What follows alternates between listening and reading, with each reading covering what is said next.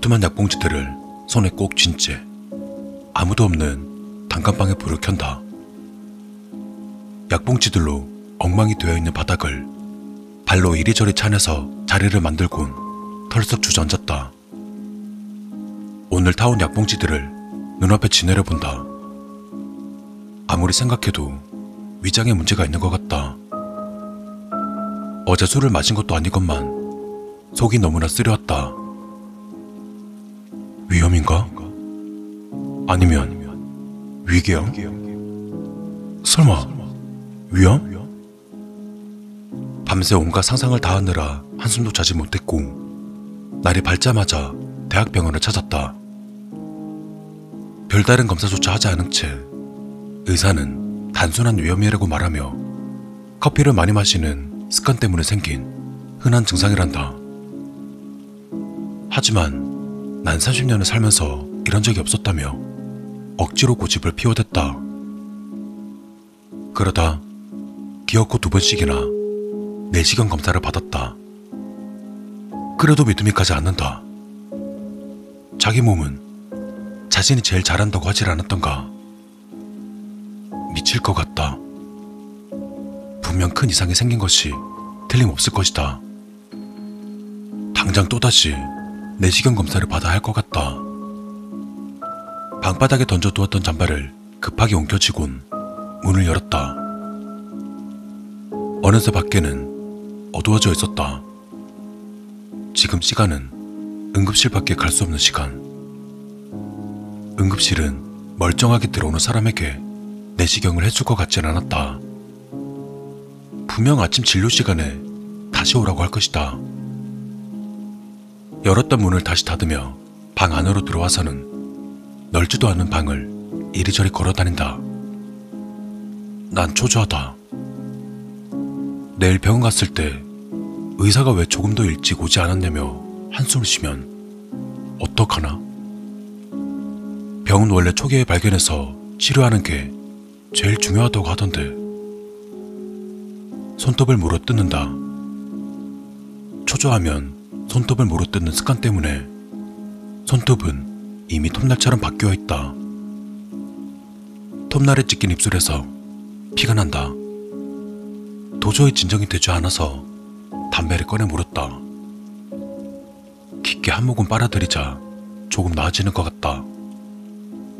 두 번째 모금을 빨아들이는데 목에 무언가 걸리는 이질감이 느껴진다. 담배를 너무 많이 피워 목이 부었나 보다. 커피를 마시면 괜찮을 것 같다. 찬장 구석에 처박혀 있는 스틱 커피를 꺼내서는 뜨거운 물에 커피를 녹여 한 모금 마셨다. 이상하다. 커피를 마시는데도 목에서 느껴지는 이질감은 여전하다. 그러다 문득 예전에 흡연 관련 다큐멘터리를 봤던 기억이 났다. 속그 남자는 후두함으로 목에 구멍을 뚫는 수술을 했음에도 불구하고 담배를 피고 있었다. 잠깐만. 후두함? 그래. 맞다. 난 15년 동안 하루에 담배를 두 갑씩 태워대는 꼴초였다. 갑자기 식은땀이 흐르고 가슴이 철렁 내려앉는 것 같다. 인터넷 창을 열고 후두함을 검색했다. 후두함의 초기 증상은 목소리가 변하고 목에서 쉰 소리가 난다고 한다. 혹이 만져지기도 하는데 혹이 만져진다면 빠른 진단이 필요하다고 적혀 있다. 목소리. 그래. 목소리가 변한 것 같다. 쉰 소리도 나는 것 같다.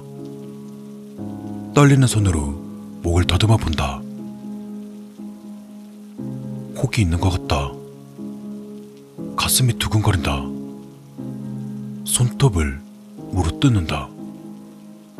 톱으로 변했던 손톱이 부러진다. 위암도 모자라 후두암이라니.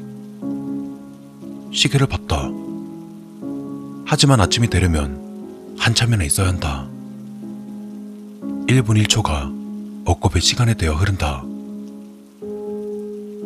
빠른 진단. 인터넷 창에서 봤던 문구가 떠올랐다.